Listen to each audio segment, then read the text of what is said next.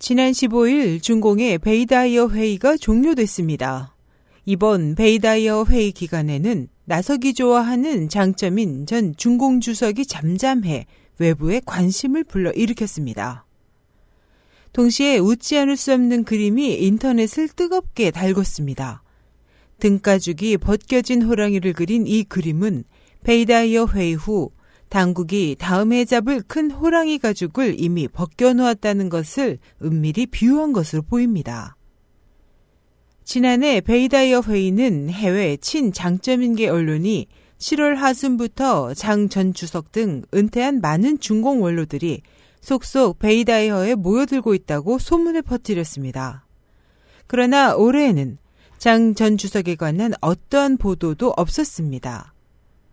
15일 베이다이허 회의가 종료된 후 외부의 관심은 저우융캉의 뒤를 이어 누가 다음에 큰 호랑이가 될 것인가 하는 것입니다. 홍콩 명보는 회의에서 중공 원로들이 반부패 운동에 지지를 표시한 외에 다른 완곡한 비평은 없었다고 전했습니다. 베이다이어 회의 후 중국 언론은 시진핑 중국 주석이 난징을 방문해 유스올림픽 중국 대표단 사진을 바라보면서 두 손으로 주먹을 쥐었고 표정은 편안해 보여 방금 종료된 베이다이허 회의가 순조로웠음을 짐작케 했다고 전했습니다.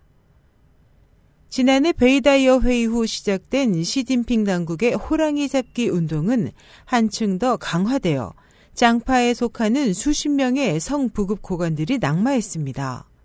올해 베이다이허 회의 기간에는 등가죽이 벗겨진 호랑이 그림이 인터넷에 게시돼 화제가 됐습니다.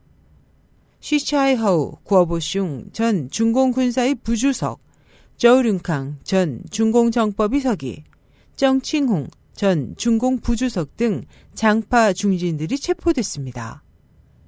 장 전 주석의 아들, 사촌 여동생, 손자 등도 부단히 얻어맞고 있으며 장 전 주석 자신도 당내 서열이 수차례 조정됐고 따라서 그의 사진이 실린 뉴스는 삭제됐습니다. 외부에서는 이제 중공 당국이 슈퍼 호랑이를 언제 잡을 것인지에 대해 주목하고 있습니다. SH 희망성 국제방송 임소연이었습니다.